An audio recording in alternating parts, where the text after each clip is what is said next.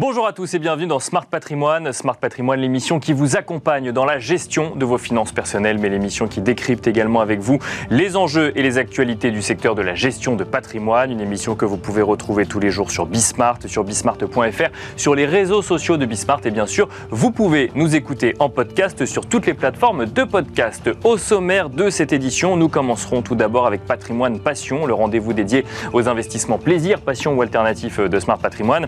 Nous reviendrons euh, dans un instant sur l'investissement dans les pièces de monnaie et plus particulièrement sur les euh, innovations, les évolutions que l'on peut voir dans certaines pièces de monnaie de collection éditées notamment par la Monnaie de Paris. Nous aurons le plaisir de recevoir donc Marc Schwartz, le PDG de la Monnaie de Paris. Nous enchaînerons ensuite avec Enjeu patrimoine, un enjeu patrimoine qui se posera la question de l'investissement immobilier en Pinel en 2024 alors que ce sera la dernière année d'un investissement Pinel classique qui aura déjà évolué par rapport à ce que l'on pouvait faire en 2023. Une question que nous poserons à Arnaud Groussac, président de Patrimoine Store, mais aussi Mathieu Berthaud, directeur général de Mon Partenaire Patrimoine. Et puis enfin, dans la dernière partie de l'émission, dans l'œil du CGP, nous ferons le point avec Marc Lefebvre, le président de la F2IC, Fédération des investisseurs individuels et des clubs d'investissement, sur l'évolution des investisseurs individuels et euh, l'arrivée d'une nouvelle typologie d'investisseurs individuels. Ce sera donc la troisième partie de Smart Patrimoine. On se retrouve tout de suite sur le plateau.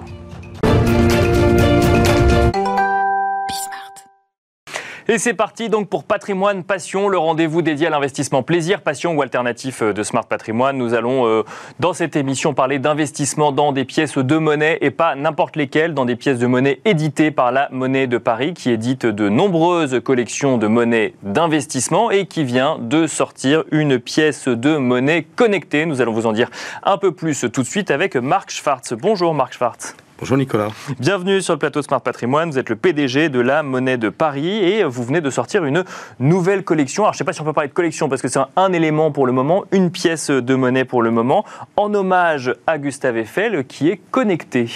Absolument, c'est une première mondiale et nous sommes très heureux d'être la première monnaie au monde à avoir édité une pièce de monnaie connectée, c'est-à-dire une pièce de monnaie qui peut être connectée par euh, l'intermédiaire d'une puce c'est une puce NFC, c'est exactement la même technologie que celle qui existe dans votre carte de crédit, dans votre carte de paiement quand vous payez en, sans contact. En sans contact oui. Et nous avons réussi quelque chose qui est véritablement un exploit technique, qui est une prouesse, c'est de mettre cette puce avec son antenne à l'intérieur d'une pièce de monnaie. D'accord. Pourquoi est-ce que je dis que c'est une prouesse et un exploit technique? Tout simplement parce que le plus grand ennemi de la technologie NFC, c'est le métal. Donc quand vous mettez une puce avec une antenne dans un environnement qui est entièrement métallique, la probabilité que ça fonctionne est tout de même assez faible. Bien sûr, et on voit même d'ailleurs des, protections euh, pour euh, les cartes de crédit euh, qui sont justement en métal. Comment on fait alors pour outrepasser? On fait une pièce qui n'est pas en métal? Alors, on fait une pièce en métal. D'accord. C'était ça, le brief, comme on dit, parce que sinon ça n'aurait pas été très amusant. Et c'est en quoi? C'est une pièce en quoi? En argent C'est une pièce en argent. D'accord. Une pièce en, argent pur.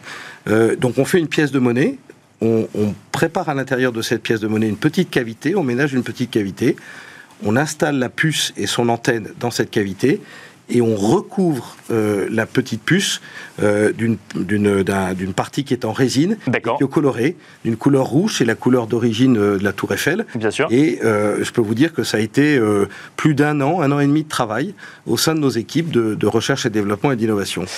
Une pièce qui euh, a été euh, créée euh, pour rendre hommage à l'esprit d'innovation de Gustave Eiffel. Pourquoi ce choix, Marc Schwartz? Alors, nous sommes sur Bismart TV, qui est la, média, le média des audacieux. Bien sûr, oui. Eh bien, Gustave Eiffel était un très grand audacieux. C'est un ingénieur français exceptionnel dont nous célébrons en effet le centenaire de la disparition. Il, est, il, a, il a disparu le 27 décembre 1923, donc à quelques jours, ça fait tout juste 100 ans, et qui a laissé un patrimoine, une marque, une trace exceptionnelle. La tour Eiffel, on le sait, est le monument de Paris qui est le plus connu dans le monde entier, le monument français qui est le plus connu dans le monde entier. Vous allez n'importe où, vous demandez, euh, vous parlez à des, euh, dans le monde entier à des personnes, quand vous leur demandez de parler de Paris, ils vous parlent de la Tour Eiffel. Bien sûr. C'est ce qui vient en premier. Et nous avons voulu, nous, nous inscrire dans ces pas, et à l'occasion de ce centenaire de sa disparition, également rechercher quelque chose qui était une innovation. Euh, et en effet, cette pièce connectée qui permet d'accéder en fait à un certificat numérique. C'était la question que j'allais vous poser. Pourquoi connecter une pièce de monnaie et d'autant plus une pièce de collection ou d'investissement pour, une raison simple, c'est que euh, d'abord, je crois que nous nous devons d'être à la pointe de l'innovation. Et nous sommes aujourd'hui dans le domaine de la monnaie. Nous fabriquons, nous, de la monnaie physique, des Mhm. pièces de monnaie, Bien sûr. qui, avec les billets, forment ce qu'on appelle la monnaie fiduciaire, euh, qui reste d'ailleurs un instrument de paiement, contrairement à ce qu'on peut penser, qui est très apprécié des Français et qui crée, comme son nom l'indique, de la confiance, parce que c'est une monnaie qui est émise par la Banque centrale. Mais nous sommes, nous, dans la monnaie physique. Or, aujourd'hui, la monnaie se dématérialise. Les moyens de paiement sont de plus en plus numériques. Vous utilisez la carte sans contact pour payer. Bien sûr. Vous utilisez le téléphone portable, vous utilisez la montre connectée pour payer, et ce de plus en plus. Et donc, je considérais qu'il fallait que nous, en tant qu'institution, qui est, comme vous le savez, euh, qui a une certaine histoire derrière elle, l'ancienne ouais. institution euh, de France, 12 siècles d'existence, nous devions nous situer dans la modernité et nous devions investir le monde du numérique. Nous l'avons fait pour la première fois juste avant l'été dans le domaine artistique. Nous avons un musée également à la Monnaie de Paris par l'édition d'un NFT Mhm. artistique Bien qui a eu un grand succès. Et la deuxième étape, c'est ce que nous proposons ici, c'est-à-dire qu'au fond, du certificat qui accompagne toutes les pièces de collection, toutes les monnaies de collection, Certificat qui est un papier, certificat papier, qui est un morceau de papier. Nous faisons un certificat, un certificat pardon, qui est entièrement numérique et qui vous permet aussi, si vous le souhaitez, de vous enregistrer dans la blockchain pour certifier que vous êtes, vous, Nicolas, le propriétaire de cette pièce de monnaie et l'unique propriétaire de cette pièce de monnaie. Et ça veut dire que, en fait, c'est une pièce de monnaie qui conserve avec elle son certificat d'authentification quelque part. C'est exactement ça. Elle a en quelque sorte sa carte d'identité numérique D'accord. qui est à l'intérieur de la pièce et qui l'accompagne. Et pour autant, on peut l'enregistrer sur une blockchain si on veut une double authentification par ailleurs. euh, Alors, c'est une, en fait, c'est une, euh, c'est une, une authentification qui est absolument certifiée par la technologie de la blockchain. Vous recevrez un numéro qui est un numéro unique. Si demain vous voulez la céder à quelqu'un, vous pouvez transférer ce certificat de propriété, ce qui offre des, des avantages aussi en termes de traçabilité.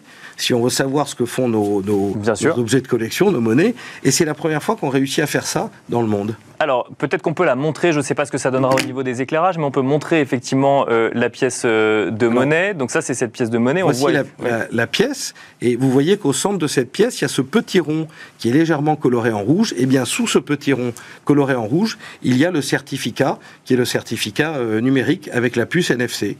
Et lorsqu'on approche son téléphone portable de la pièce, exactement comme lorsque vous faites vos courses, vous allez au supermarché et vous payez avec votre téléphone portable, vous voyez apparaître le certificat de la pièce, c'est-à-dire les éléments, sa carte d'identité, Bien sûr. les éléments essentiels, euh, son poids, sa taille, euh, ses caractéristiques. Et si vous souhaitez aller plus loin, vous devez vous enregistrer en donnant simplement euh, votre nom, votre prénom et votre adresse mail. Mais ça n'est pas une obligation. Je le dis parce que c'est important pour certains collectionneurs. Certains collectionneurs ne voudront pas aller dans cette direction. Ils préféreront rester complètement anonymes et ne pas s'identifier. Ils peuvent le faire s'ils le souhaitent. 1923 exemplaires de cette pièce connectée, si je ne dis pas de bêtises. A un Absolument. lien avec euh, l'année 1923, par exemple, On ne peut rien vous cacher. c'est exactement ça. qui est l'année de la Qui est l'année de la disparition disparition de Gustave de, Eiffel. de Gustave Eiffel. 27 décembre 1923. C'est euh, un premier test avec 1923 exemplaires et l'idée de euh, peut-être poursuivre par la suite euh, des pièces de monnaie connectées ou ça reste euh, un événement ponctuel dans l'histoire de la monnaie de Paris dans un premier temps en tout cas? Alors, d'abord, quand on édite des monnaies de collection, euh, on cherche toujours la rareté. Bien sûr. Les collectionneurs cherchent la rareté, hein, c'est l'essence même de la collection. Donc il ne faut pas que le nombre de pièces soit trop élevé. Par ailleurs, pour répondre, Nicolas, plus directement à votre question, pour moi c'est une étape. C'est-à-dire que nous avons émis un NFT il y a quelques mois, plusieurs NFT d'ailleurs, dans le domaine artistique. Nous avons le certificat numérique et on sait que dans l'univers numérique, la certification est quelque chose de très important. Parce qu'il faut apporter la preuve de la réalité ou l'unicité d'un objet. Et il y aura d'autres étapes, je ne peux pas tout vous dire euh, aujourd'hui, mais Bien sûr. j'en ai l'envie forte, je ne peux pas. Il y a donc d'autres projets. il y a donc d'autres projets pour l'année 2024 dont je vous parlerai euh, la prochaine fois que vous m'inviterez sur votre plateau. Avec grand plaisir, Marc Schwartz. Merci en tout cas d'être venu nous présenter euh, cette euh, pièce connectée. Donc c'est 25 euros argent, valeur faciale 280 euros, c'est ça Alors, valeur faciale 25 euros, c'est la, valeur faciale Ah oui, qui pardon, est inscrite oui. sur la pièce, et le prix c'est 280 euros, et il en reste quelques-unes. Donc si je puis me permettre, si ça vous intéresse, Nicolas, ou tous les téléspectateurs de Bismart TV, ne perdez pas trop de temps, allez sur le site internet de la Monnaie de Paris, monnaie-de-paris.fr. Merci beaucoup Marc Schwartz. Je rappelle que vous êtes le PDG de la Monnaie de Paris. Merci beaucoup. Et quant à nous, on se retrouve tout de suite dans Enjeu patrimoine. Et nous enchaînons à présent avec Enjeu patrimoine. C'est la dernière année où les investisseurs peuvent faire des investissements Pinel ou Pinel Plus. Les deux dispositifs s'arrêteront à fin 2024. Une raison pour se poser la question aujourd'hui de la stratégie ou de la manière d'aborder cet investissement. Pour en parler, j'ai le plaisir de recevoir sur le plateau de Smart Patrimoine Mathieu Berthaud tout d'abord. Bonjour Mathieu Berthaud. Bonjour. Vous êtes le directeur général de Mon Partenaire Patrimoine et à vos côtés pour en parler également Arnaud Groussac. Bonjour Arnaud Groussac. Bonjour Nicolas. Euh, vous êtes le président de Patrimoine Store. Merci d'être avec nous physiquement aujourd'hui. D'habitude on se voit en duplex, mais on, a la chance de vous avoir en plateau euh, aujourd'hui. On va commencer avec vous Arnaud Groussac. Le Pinel, vous connaissez bien, c'est une de vos spécialités. Euh, on a vu des évolutions sur ce dispositif. Le Pinel 2024 n'est pas le même que le Pinel 2023. Les euh, pourcentages ont été légèrement, euh, ont, légèrement évolué. Et le Pinel 2024 n'est pas non plus le Pinel Plus. Donc il y a deux dispositifs encore en cours cette année 2024. Le Pinel 2024 et le Pinel Plus. Comment on différencie les deux? Alors tout simplement, on va dire que la structure de la loi est la même. Le Pinel Plus accompagne la transition écologique de manière plus importante en bonifiant les logements sur la dernière norme énergétique, donc Bien sûr. 2020. Mhm. Et tous les programmes dits ancienne génération, donc RT 2012, eux, sont dans la Pinel classique. D'accord. Et donc, eux, pour accompagner cette transition, ont un gain fiscal qui réduit au fur et à mesure du temps euh, depuis les deux dernières années. En revanche, pour tout le reste, que ce soit les zonages, les, les plafonds de loyer, les conditions de ressources, il n'y a rien qui change. C'est vraiment uniquement la norme thermique qui fait foi. Et donc le gain fiscal associé à la norme thermique. Exactement. Est-ce qu'il faut voir ça comme euh, une incitation, alors même si ça, s'arrête à la fin de l'année, mais aller, à aller plus vers du Pinel Plus que du Pinel classique ou euh, c'est deux stratégies différentes? C'était l'objectif du gouvernement. C'est-à-dire il y a deux ans, quand ils ont créé la Pinel Plus, ou deux ans et demi maintenant, c'était l'objectif. En réalité, aujourd'hui, sur le terrain, c'est beaucoup moins évident. D'accord. Pourquoi? Parce que le surcoût de la Pinel Plus, il faut arriver à le compenser. Et aujourd'hui, le surcoût d'investissement sur un Pinel Plus. Parce que ça coûte plus cher. Donc il y a un gain fiscal plus conséquent, mais ça coûte plus cher, effectivement, d'être aux dernières normes, effectivement, en matière énergétique. Exactement. D'accord. Et comme je vous disais juste avant, les plafonds de loyer étant les mêmes, c'est donc pas sur la rentabilité locative que vous allez faire votre gain. Bien sûr. Si vous achetez plus cher avec l'impact des taux d'intérêt, les 3 ou 4 de, de gains fiscal peuvent être vite compensés. Alors il y aura un peu plus d'écart sur, euh, sur cette année, sur 2024, mais c'est vrai que globalement aujourd'hui sur les projets, ça va plutôt être euh, l'aspiration du client qui va faire que purement une différence de rentabilité. Pourquoi, euh, avant de rentrer dans vos convictions l'un et l'autre sur effectivement la stratégie qu'on peut avoir vis-à-vis du Pinel, Arnaud Groussac, pourquoi est-ce qu'ils arrêtent le Pinel fin 2024 ah, c'est une excellente question, mais on peut faire une émission de deux heures si vous voulez. mais, en, une minute. en une minute, il ne faut pas se cacher, c'est la suppression des niches fiscales et faire des économies, ce qui, à notre sens, nous, professionnels, est une hérésie parce qu'on n'accompagne pas le logement, on n'accompagne pas le besoin de logement. Mais clairement, la vraie raison, c'est la suppression des niches fiscales. On veut taper euh, sur, euh, sur la réduction d'impôts. on, veut, on le voit d'ailleurs pas que sur l'immobilier, on le voit aujourd'hui, c'est un sport sur pas mal de petites niches fiscales voilà, ils ont fait ce choix-là, ils vont s'attaquer certainement, ils vont revenir sur le meublé l'année prochaine. Ça correspond à ce, souhait de réduire le niche fiscale, très clairement, mais en tout cas pas d'accompagner la transition écologique. Mathieu Berthaud, euh, quelle stratégie en 2024 vis-à-vis de l'investissement Pinel euh, Alors on rappelle, hein, c'est un investissement locatif, euh, on fait des travaux qui correspondent à certaines normes, ensuite on le vend, on le loue pardon, dans des zones où il y a une forte demande normalement en, en, logement et on a un gain fiscal. Quelle stratégie on peut avoir vis-à-vis de ça? Alors nous on l'appréhende plutôt comme un investissement immobilier avec un statut spécifique euh, pour la loi Pinel. Mais globalement, euh, la stratégie d'investissement immobilier pour 2024, elle risque d'être un peu tendue parce qu'il ne vous aura pas échappé que le marché euh, s'est tendu. il embarque naturellement en investissement immobilier un certain nombre de contraintes, hein, d'illiquidité dans le patrimoine, d'enjeux à la revente.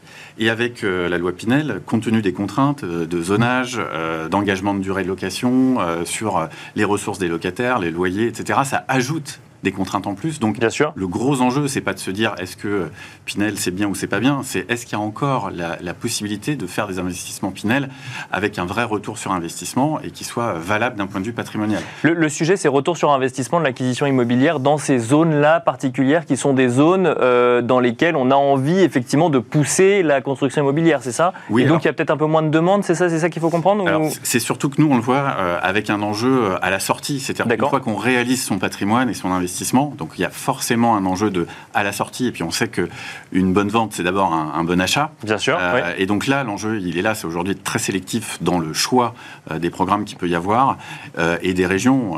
effectivement, on en discutait à l'instant. C'est vrai que les régions qui, qui peuvent être à potentiel il y a deux ou trois ans sont plus du tout les mêmes aujourd'hui. D'accord. Il faut être extrêmement sélectif dans une vue patrimoniale, encore une fois. Et on l'aborde d'un point de vue d'un investissement immobilier et pas d'un investissement défiscalisant. C'est ça ce que vous nous dites, d'accord Alors nous, on, proscrit le terme de défiscalisation en général parce que euh, qu'on parle d'investissement immobilier avec un, cadre fiscal euh, spécifique, mais c'est le cas du Pinel, euh, mais aussi par exemple en épargne retraite, quand on parle du PER et de l'intérêt de l'avantage fiscal à l'entrée, on n'est pas là pour faire de la défiscalisation. On a d'abord un projet d'épargne retraite ou un projet d'investissement immobilier, c'est ça qui est porteur.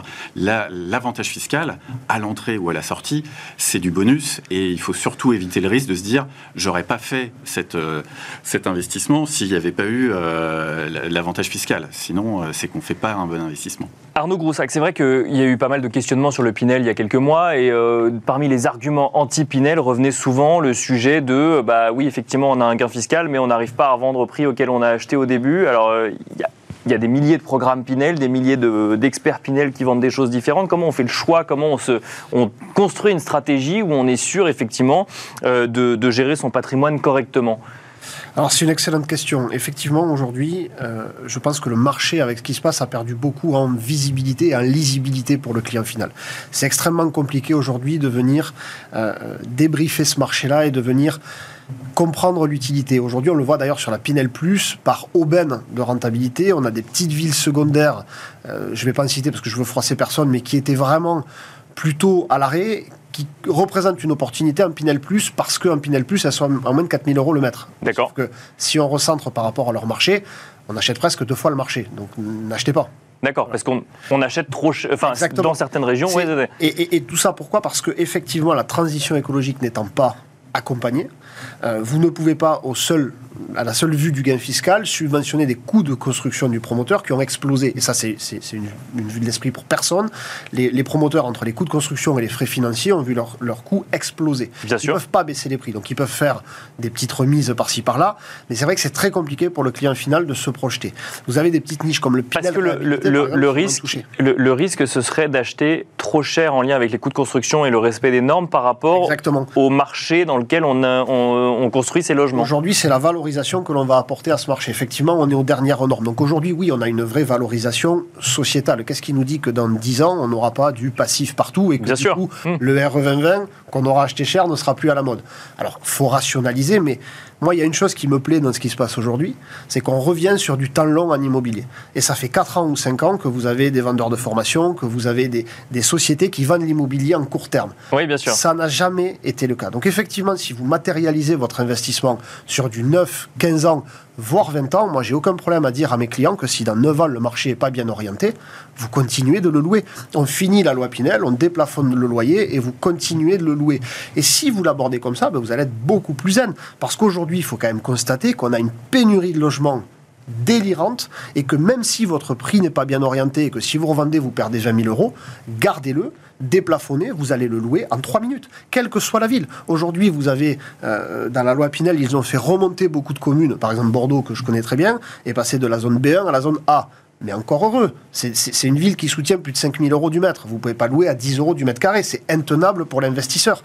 Voilà. Et donc aujourd'hui, le marché de l'ancien à Bordeaux, vous louez un T2 à 850 euros donc forcément que c'est plus rentable de faire un ancien qu'un Pinel. C'est pour ça qu'il faut être hyper vigilant. Mais alors, peut-être pour euh, Mathieu Berthaud, mais comment bien acheter en 2024 en Pinel? Parce que la question, c'est euh, on va pas attendre effectivement de voir. Euh, enfin, on pourra plus le faire en 2025 ou 2026. Si on veut le faire, comment on fait pour bien acheter en Pinel? Vous avez des éléments de réponse chez, chez mon partenaire patrimoine ou en tout cas des, questions à se poser? Alors, pour nous, vraiment, encore une fois, c'est vraiment le, le, principe d'investir avec une vue patrimoniale. Donc, je rejoins exactement ce que dit Arnaud à l'instant. C'est s'il faut faut dépasser l'engagement de location de, de, 9 ans ou 12 ans. Il ne faut, absolument pas que ce soit un frein dans l'investissement. D'accord. ce qui va être d'où le fait de l'aborder comme un investissement immobilier classique. Exactement. Alors nous, ce serait notre démarche parce que c'est notre démarche naturelle et, de se positionner sur un temps long. Mhm. et effectivement, ça va être de regarder quoi en premier lieu. Encore une fois, on ne réinvente pas la poudre. Ça va être l'emplacement et effectivement, est-ce que on va pas surpayer un bien au regard aussi, par exemple, des enjeux euh, de performance énergétique euh, si on se place à 10 ans, à 15 ans, à 20 ans. Et, clairement, ça, va être la zone qui va être euh, à notre avis. Hein, l'emplacement, l'emplacement, l'emplacement. encore une fois. Comme pour l'immobilier de commerce. Exactement. Après, dans l'éducation client, si on doit donner des normes aujourd'hui pour leur donner des repères, prenez votre Pinel Plus, comparez à un bien dans l'ancien en normes thermiques à peu près équivalentes. Globalement, si vous êtes sur un bien ancien en C et que vous avez du simple au double en prix, il ne faut pas y aller. D'accord. voilà, si vous admettez du 30 à 40% de plus parce que pour deux raisons. Un, c'est du neuf, c'est la dernière norme, mais surtout, dans la lecture, vous avez la commission du vendeur qui est intégrée dans le prix, dans le neuf, contrairement à l'ancien où elle est en plus. Mhm. Euh, vous allez avoir une norme qui est acceptable. D'accord. Voilà. Aujourd'hui, si vous avez un trop gros écart, ça ne va pas le faire. Après, on peut s'amuser aussi à donner à des clients. Si vous voulez faire le pari d'une passoire thermique pour comparer par rapport à du neuf, aujourd'hui, on a à peu près les chiffres.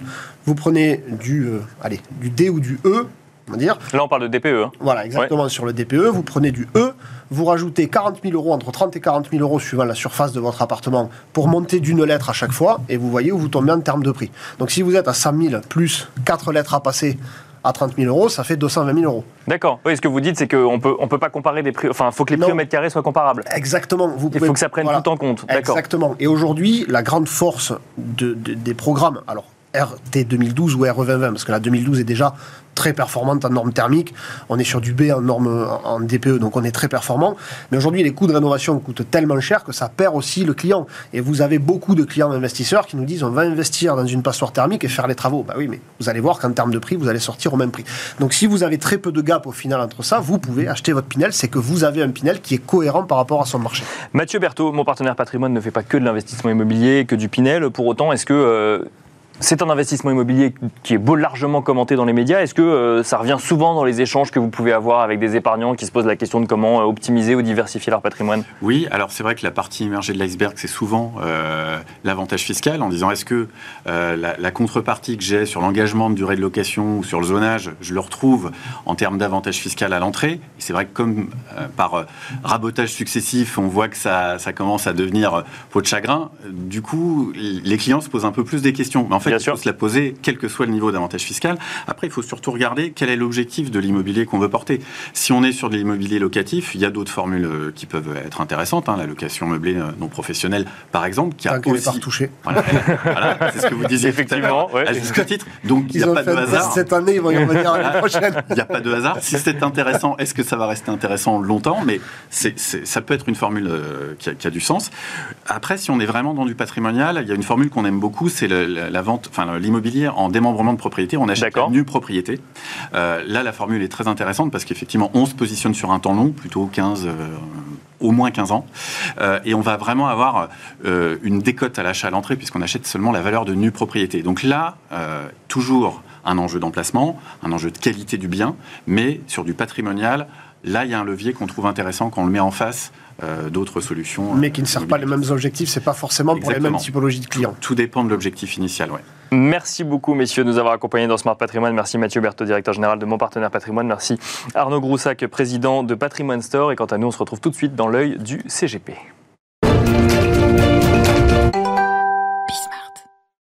Et c'est parti pour l'œil du CGP. Dans euh, cette euh, nouvelle édition de l'œil du CGP, nous avons le plaisir de recevoir non pas un CGP, mais le président de la F2IC, la Fédération des investisseurs individuels et des clubs d'investissement, Marc Lefebvre. Bonjour Marc Lefebvre.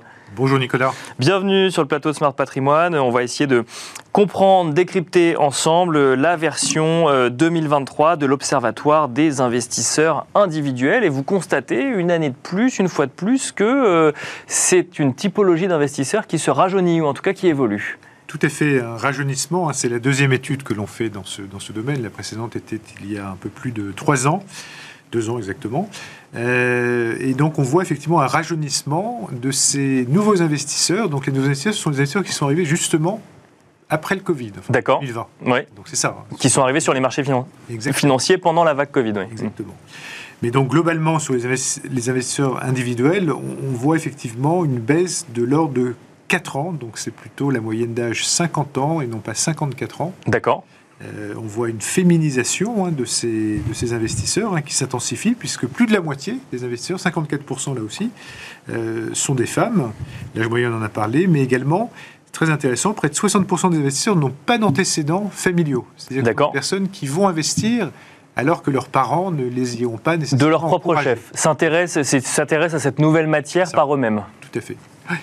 Donc, Et alors, quand on parle de rajeunissement, alors vous nous avez dit effectivement que on est à une- un âge moyen de 54,4 ans, alors que c'était 54, enfin de 50,4 ans Oui. par exemple, alors que c'était 54,5 ans avant. Est-ce que ça veut dire qu'on que derrière cette moyenne, il y a une arrivée de très jeunes investisseurs Oui. sur le marché? Ça c'est euh, oui, Le poids des 18-35 ans est vraiment en train de se renforcer. d'accord. Euh, à tel point d'ailleurs que euh, euh, ces nouveaux investisseurs, euh, qui pour la plupart sont tirés par les jeunes, comme je le disais, atteint 32%, alors que c'était 20%. D'accord. Donc ça a doublé. Et donc ils sont arrivés depuis le Covid et ils sont restés, si je comprends bien. Ils sont restés, ils sont très actifs. D'accord. Là aussi, Ouais. dans les statistiques, si on a le temps de, de- de trading euh, et du nombre d'ordres, ben, évidemment, ils vont contribuer plus largement que des classes d'âge un peu plus euh, mûres, des retraités qui vont moins faire tourner leur portefeuille.